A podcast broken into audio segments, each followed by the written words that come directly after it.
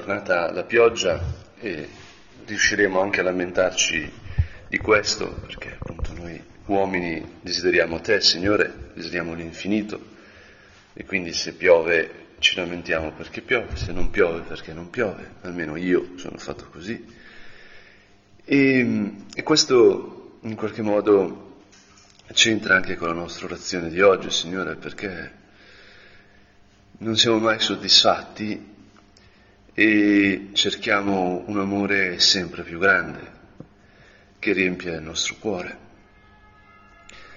E per questo anche tendiamo a dare la colpa delle mancanze di amore, della, dell'insufficienza dell'amore che riceviamo a chi è più vicino. Si dice piove governo ladro, ed è un'espressione tipica appunto del capro espiatorio, come l'arbitro cornuto nelle partite di calcio, ma in verità mh, le persone che il Signore ha posto accanto a noi, la famiglia, è il luogo dove più facilmente, più immediatamente tocchiamo con mano i limiti dell'altro, e quindi quella mancanza di corrispondenza rispetto al nostro desiderio infinito. Viviamo immersi in uno scontro tra il desiderio del nostro cuore, che tende all'infinito, e il finito, la finitezza, che i limiti degli altri ci mettono addosso. In un certo senso sono proprio i limiti degli altri che ci fanno sentire i nostri limiti. E allora, appunto, quando parliamo di famiglia, anche di fare famiglia, eccetera, eccetera, dobbiamo sempre ricordare che solo Dio è la famiglia. Noi siamo gli unici ad avere un Dio che è in sé eternamente, infinitamente, assolutamente famiglia. Padre, Figlio e amore. Signore, la dinamica idolatrica, quella che attraversa tutta la Bibbia, questo, questa sfida agli idoli, questo far cadere questa lotta contro gli idoli, in fondo non è altro che appunto il, lo scontro tra il desiderio di infinito dell'uomo, che è tale perché è creato a immagini di questo Dio che è infinito e che è famiglia, e invece gli idoli, che sono realtà finite, che si propongono di rispondere al nostro desiderio di infinito, senza potere. E quindi, appunto, tutta la, la Bibbia, se uno ci guarda dentro, è storia di famiglie disfunzionali, famiglie di fronte al loro limite. Adamo ed Eva appena peccano, ecco che immediatamente iniziano a litigare. È stata la donna che tu mi hai messo accanto che mi ha fatto peccare. Ciascuno di loro si vergogna di se stesso, del fatto di essere nudi. E poi ecco i figli, Caino e Abele. Uno uccide l'altro.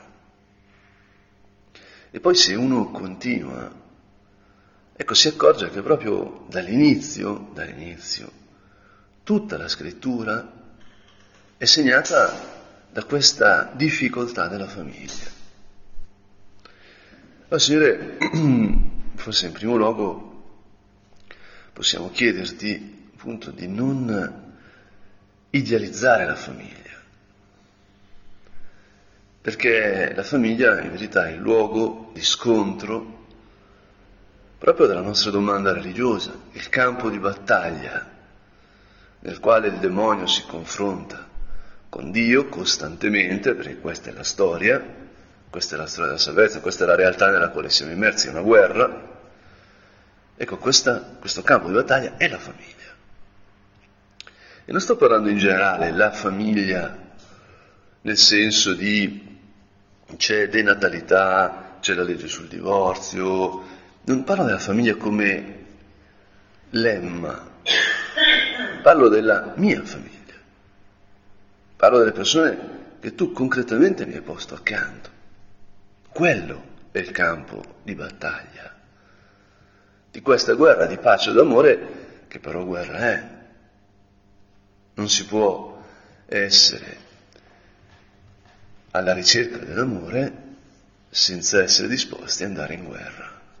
Pax in bello.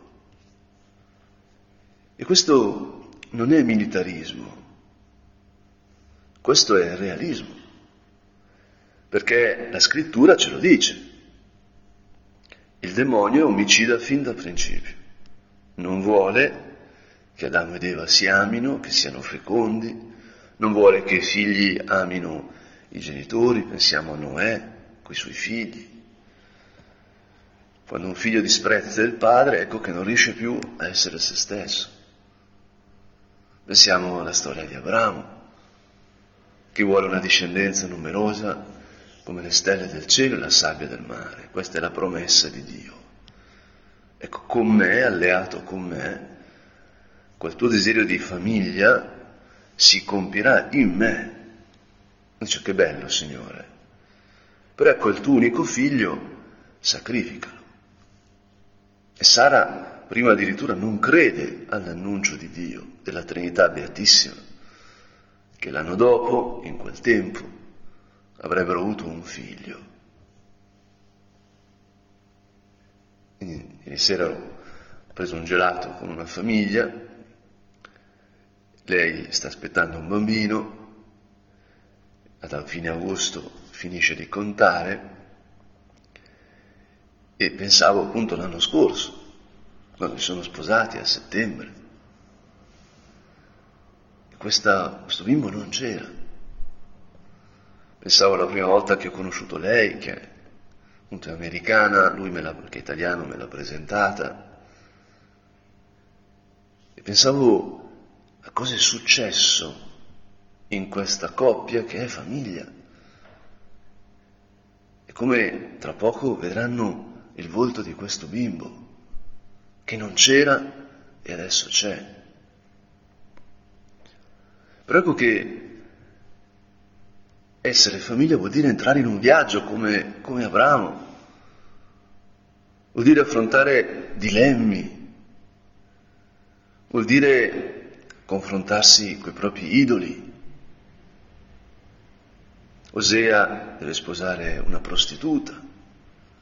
Dice, ma che cosa, che cosa assurda, che cosa poco romantica. In fondo ogni amore è così, perché nei nostri cuori c'è sempre la tendenza a chiedere al finito, alle realtà finite, ciò che solo l'infinito può darci. E Signore, questo cammino familiare della Scrittura, questa storia di famiglie disfunzionali, di famiglie con problemi, ecco, prepara tutto per l'incontro con la Trinità Beatissima, che è quella famiglia, potremmo dire con la F maiuscola, a immagine dalla quale noi siamo stati creati, perché solo in comunione col Padre, col Figlio e col loro amore noi possiamo essere noi stessi, noi possiamo essere famiglia. Signore, aiutaci a questo, forse anche con quello che appunto è successo recentemente, con la pubblicazione il ventidue, il ventidue luglio di questo documento, di questo motu proprio del Papa su, sulla prelatura, che potremmo dire evidenzia il fatto che siamo famiglia. Ecco, anche forse questa è una grande occasione. L'Opus Dei, la prelatura, è gerarchica e carismatica insieme. E uno, certamente, gli può venire in mente i carismatici. Magari uno, qualche volta, ha visto la televisione, i protestanti americani, ha visto i Blues Brothers, per esempio, Blues Brothers, questo film, con John Belushi, che ha delle cose un po' così, però anche che per alcuni è un cult movie, che perché parla di essere in missione per conto di Dio, quindi ha delle cose anche molto, diciamo, interessanti da un punto di vista antropologico. Ecco, In questo, in questo film a un certo punto c'è una funzione di eh, una, una realtà, diciamo, ecclesiale americana, evidentemente protestante, evidentemente carismatica, dove suonano, cantano, ballano. Cioè, noi proprio ballare hm, non è forse il nostro stile. Hm. Invece, appunto, il Signore, a parte che Davide balla davanti all'arca, quindi non, lo Spirito Santo fa quello che vuole, fa anche ballare, no? E, e c'è chi ha trovato Dio ballando, penso proprio alla nostra sorella, no? Ma il punto è, Signore, che l'essere dell'Opus Dei è un fatto carismatico. Cioè noi abbiamo ricevuto una vocazione, carisma e dono dello Spirito Santo, cioè, e ce ne siamo accorti perfettamente, perché è come se cose difficilissime fossero diventate facili all'improvviso, non so, voi. Uno riconosce la vocazione anche per questo, perché vede che c'è una forza nuova, una vita nuova che prorompe da dentro quella storia, da dentro quel cuore. Una forza, un carisma che per prima cosa ti porta a chiamare padre il padre, a sentirtelo come padre, a sentire come fratelli quei pisquani o quelle pisquane che Dio ti ha messo vicino. I quattro cisgaravisi di cui parla nostro Padre. Ma Signore, appunto, in verità l'essere famiglia è un dono che viene da te, perché la Chiesa è famiglia. Dice, come la Chiesa? Sì. La parrocchia, il prete lì sull'altare, queste persone che non so chi sono, questa è famiglia. Ma non ce ne rendiamo conto. Eppure, eppure è così, la Chiesa è fatta, è creata da Dio come la sua famiglia, il prolungamento di Dio sulla terra. Dio è famiglia, perfettamente, infinitamente, e riversa il suo essere famiglia nella storia. E questa famiglia è la Chiesa. Quando adesso mi è arrivata una mail che puntualissimamente mi chiede se sono sempre disponibile per fare lezione a marzo, quindi marzo, siamo a giugno, luglio, ti chiedono per marzo, molto ben organizzati, in un corso di formazione per vaticanisti. Mi chiedono una lezione su che cos'è la Chiesa. No? Io, la prima volta che ho fatto lezione lì, è stata la sfida didattica più grande che ho mai avuto nella mia vita, e ne ho tante, perché appunto alla Santa Croce gli alunni sono di tutto il mondo, hanno i background più diversi, quindi io un anno avevo uno studente che l'anno prima insegnava, insegnava a Harvard, mh? e ho poi, diciamo, il cinese che non solo non ha le parole perché non sa l'italiano, ma cinesi, indiani, diciamo quelli che vengono da lontano Oriente, molte volte non hanno neanche i concetti corrispondenti. In cinese non esiste il concetto di diritto. Quando hanno dovuto tradurre la Dichiarazione universale dei diritti dell'uomo, in cinese non ne riuscivano, perché la parola diritto non c'è, manca, non pervenuta. E allora, Signore, la sfida non è banale, però ecco, quella volta fu molto peggio, perché avevo davanti tutti i vaticanisti o giornalisti che, ho capito a posteriori, avevano scelto il corso la Santa Croce anche perché c'è un buon coffee break, eh, che non è male come, ma ovviamente da buoni giornalisti stavano lavorando in velocità per scrivere notizie, per, quindi il corso lo facevano solo per avere i crediti, e quindi aver davanti un prete che ti parla, aula da cento persone, tutti, ecco, seduti col computer a scrivere, e quello che tu dici hai la sensazione, appunto, che sia assolutamente irrilevante. Allora, tutta la mia argomentazione che la Chiesa è famiglia, perché Dio è famiglia, questa era la mia linea semplicissima, ma ecco che, perché lo Spirito Santo esiste, immediatamente il Signore inizia a dirmi: guarda che devi prenderla dalle loro famiglie. E quindi iniziai a parlare del fatto che l'essere famiglia implica il perdono, perché in famiglia non ci si capisce, perché chi più ti è vicino più ti fa sentire appunto il limite. E questo del perdono fu incredibile, perché vedi che a poco a poco, ecco che alcuni occhi iniziavano a spuntare dietro lo schermo: perdonare mia moglie, perdonare mio marito. Questo, questo discorso qui ce, ce l'ho, ce l'ho, questo mi interessa. E così a poco a poco si sintonizzarono. E potremmo dire, Signore, che per me questo, questo incontro, che poi si ripete ogni anno, fu estremamente significativo, perché mi fece capire che quello che noi abbiamo da offrire alle persone, ciò che attrae nelle nostre vite, non è che siamo una famiglia perfetta, ma è esattamente il contrario. E che siamo una famiglia imperfetta, che proprio attraverso le sue imperfezioni, ecco che si unisce a Dio, perché porta queste imperfezioni a Dio. E questa non è un'eccezione, perché la Bibbia è così. Nel Vangelo di oggi vedremo una famiglia disfunzionale, che quasi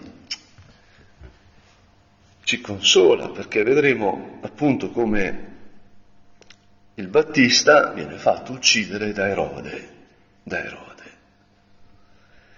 Perché? Perché, come ben sappiamo, Erode aveva preso per sé la moglie di suo fratello Filippo, Erodiade, e il Battista gli diceva che non era lecito tenerla. Lei non è tua moglie. E allora ecco che Erode è scisso. E questo, questa ambivalenza del cuore del, di Erode per noi è importantissima, perché Erode capisce che Giovanni lo minaccia, diciamo, il suo idolo, nello stesso tempo è attratto da Giovanni. Giovanni è segno di contraddizione per il cuore di Erode, ma viene ascoltato. E quando è il compleanno del re, ecco che la figlia di Erodiade, Salomè, danzò. Erode, mezzo ubriaco, come sappiamo, le fa il gradasso, le dice: ti darò qualsiasi cosa, fosse anche metà del mio regno. E questa sciagurata, istigata dalla madre, questa donna che può avere metà del regno, chiede la testa del Battista. Ed è anche interessante che Erode si rattrista per questa richiesta. Il male non ci rende felici, ci rende profondamente infelici. E poi ecco che gli storici sono primorati di farci sapere che Erode morì molto male.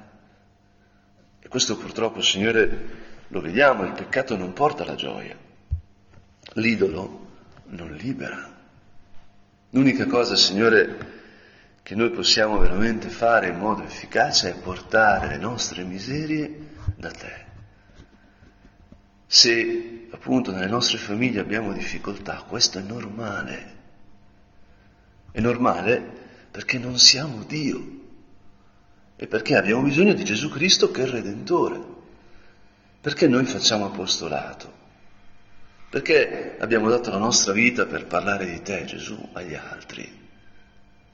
Non perché gli altri si pettinino bene, siano educati. Questo non è una questione estetica, non è una questione morale in senso superficiale, di forma. È una questione morale in senso, tecnicamente dice, ontologico, cioè questione di vita o di morte. Perché nessuno e nulla nella storia, nel mondo, può rispondere al desiderio di infinito che c'è nel cuore dell'uomo. E quindi il nostro essere famiglia, che ogni persona desidera, è costantemente sull'orlo del precipizio. Viviamo, esistiamo sul baratro, e senza Dio non possiamo non caderci in quel baratro. E allora, Signore, la grandezza della vocazione è che le nostre miserie, le nostre difficoltà, anche come famiglia, diventano luogo nel quale tu ti manifesti, luogo di incontro con te. Ecco, misericordia, perdono, come via unica, via di salvezza. E a me è sembrato bellissimo che il Papa volesse che la festa di Santa Marta, abbiamo celebrata ieri, fosse trasformata nella festa di Marta, Maria e Lazzaro, festa di una famiglia, di una famiglia di fratelli. Bellissimo, bellissimo. Perché se ci pensi bene, l'esistenza dell'uomo parte, quando siamo bimbi, dall'essere tutti fratelli. Ne, mi spiegavano che nei villaggi africani ogni donna è mamma e ogni bimbo è fratello. Cioè, quando un bimbo qualsiasi incontra una donna qualsiasi, anche se non è la sua mamma biologica, la chiama mamma. Noi l'abbiamo un po' mantenuto forse per nonna, no? Quando vedi una persona anziana, a volte lo chiami nonno, nonna. Io da bambino, anche perché i miei nonni sono morti prima che io nascessi, avevo il nonno, come posso dire, adottato. Quando andavo a prendere il gelato, poi incontravo questo signore anziano che chiamavo il mio nonno. Da bambini siamo più vicini all'origine e siamo tutti fratelli in un certo senso. E poi è normale, ci, si deve sposare, si lascia la propria famiglia, si entra in altri rapporti, ma poi si deve tornare a questo essere tutti fratelli. Avendo attraversato il deserto della nostra incapacità, del non riuscire da soli ad amarci, seguire Gesù vuol dire attraversare il deserto con Lui, non da soli. Lui dice, vabbè, ma allora non conviene seguire Gesù, è che il deserto c'è sempre. La differenza non è tra stare comodi, senza viaggiare, senza fare niente, senza pericoli, o seguire Gesù che attraversa il deserto, il venerdì santo, il mistero pasquale che ti porta alla resurrezione attraverso la croce. No, la croce c'è per tutti, il deserto c'è per tutti. La differenza è se affrontarlo con Cristo o senza Cristo. E noi, Signore, abbiamo dato la vita per questo, abbiamo accolto te nelle nostre miserie e ti annunciamo attraverso le nostre miserie anche come famiglia, le nostre difficoltà. E dice, vabbè, Marta, Maria, Lazzaro, tutto bene, ma manco per niente. Perché se appunto uno legge, si accorge che tra Marta, Lazzaro e Maria ci sono tensioni. Ecco, di a mia sorella che mi aiuti a dar da mangiare ai tuoi discepoli, perché tu sei venuto all'improvviso, senza dirmi niente, con un sacco di gente da suonare.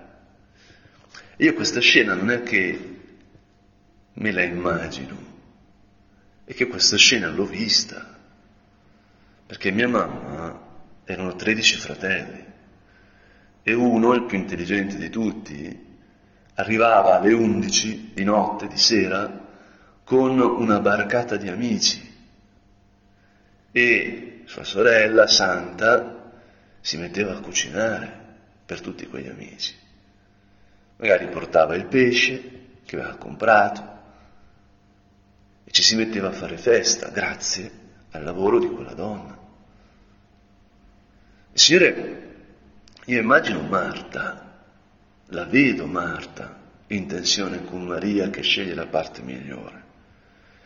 Così come vedo Marta che corre da Gesù a dirgli: se tu fossi stato qui, mio fratello non sarebbe morto. Perché a parte le quisquiglie del litigio, l'essere disfunzionali nelle nostre famiglie è legato alla morte. Anche se andassimo perfettamente d'accordo, cosa impossibile, perché desideriamo l'infinito e l'altro è finito, e quindi i limiti dell'altro ci fanno sentire i nostri, ma anche se fosse così, a un certo punto c'è un limite che tutti abbiamo, che non è aggirabile, che è la morte. E San Francesco la chiamava sorella morte, sorella morte, perché in Cristo scopriamo che quel limite estremo che fa scoprire la mia finitezza è diventata una porta per entrare nell'infinito. Allora, Signore, tutto cambia anche di fronte a sorella morte. E quindi, Signore, ecco che Erode, Erodiade, Salomè sono una famiglia disfunzionale che produce peccato, che produce morte. La testa del Battista fu consegnata a Salomè, una bella ragazza, giovane, piena di vita, che è diventata strumento di morte. E lei la consegnò alla madre. Terribile gesto. Un gesto anche profondamente simbolico dell'epoca nella quale viviamo, che vede l'alleanza della donna, cioè della maternità, con la morte, con la morte. Dopo l'uccisione simbolica del padre, ecco che c'è una perversione ancora più grande, che è la, sono le nozze, le nozze demoniache tra la donna, che è per la vita, e la morte. Questa è la sovversione massima. E, e noi invece, Signore, siamo a servizio di lei, di Maria, la madre, che l'Apocalisse ci fa vedere mentre genera il figlio, con il dragone lì in attesa di divorare questo bimbo che nasce. L'anno scorso quarantadue milioni di aborti. Non sono simboli, sono realtà. Ma noi, Signore, viviamo a servizio appunto della storia della salvezza. La nostra famiglia è un prolungamento della famiglia di Nazareth. E quindi noi aiutiamo Maria a generare il mondo, a rigenerare il mondo, e la aiutiamo con le nostre difficoltà, portando i nostri limiti anche come famiglia ai Tuoi piedi, Signore, fidandoci di quel carisma che ci hai dato, di quella vocazione che ci ha fatto famiglia, che viene dalla Trinità stessa. Il nostro essere famiglia viene da dentro Dio. E qui sull'altare abbiamo proprio immagini della Sacra Famiglia, l'adorazione dei magi, l'adorazione dei pastori, la nascita di Gesù. E uno può dire: che bello, Signore, com'è facile per la Sacra Famiglia, ma abbiamo la fuga in Egitto. Maria, per diventare madre di Dio, deve accettare di passare come adultera. Giuseppe, purissimo, castissimo, viene ritenuto da tutti un incontinente che ha messo incinta sua moglie prima delle nozze. Come avranno guardato Maria e Giuseppe a Nazareth, e poi loro, ecco, emigrati in Egitto, sempre incerti. Ogni famiglia incontra il limite, anche la famiglia di Gesù, ma la via è proprio Gesù, perché Lui è figlio del Padre. Nel Tempio a dodici anni lui dirà alla madre e a Giuseppe: non sapete che devo occuparmi delle cose del Padre mio. Ecco, Signore, da Lui viene ogni paternità in cielo e sulla terra. E noi, appunto, attraverso il cuore immacolato di Maria e il cuore sacratissimo di Gesù, ti presentiamo la nostra famiglia, i nostri cuori, ti presentiamo la storia della salvezza e ti ringraziamo per averci chiamato. E ti chiediamo di poter apprezzare, gustare, assaporare di più questo dono, questo carisma che ci fa famiglia con tutti i limiti, ma che ci unisce alla Sacra Famiglia, ci unisce alla Trinità Beatissima.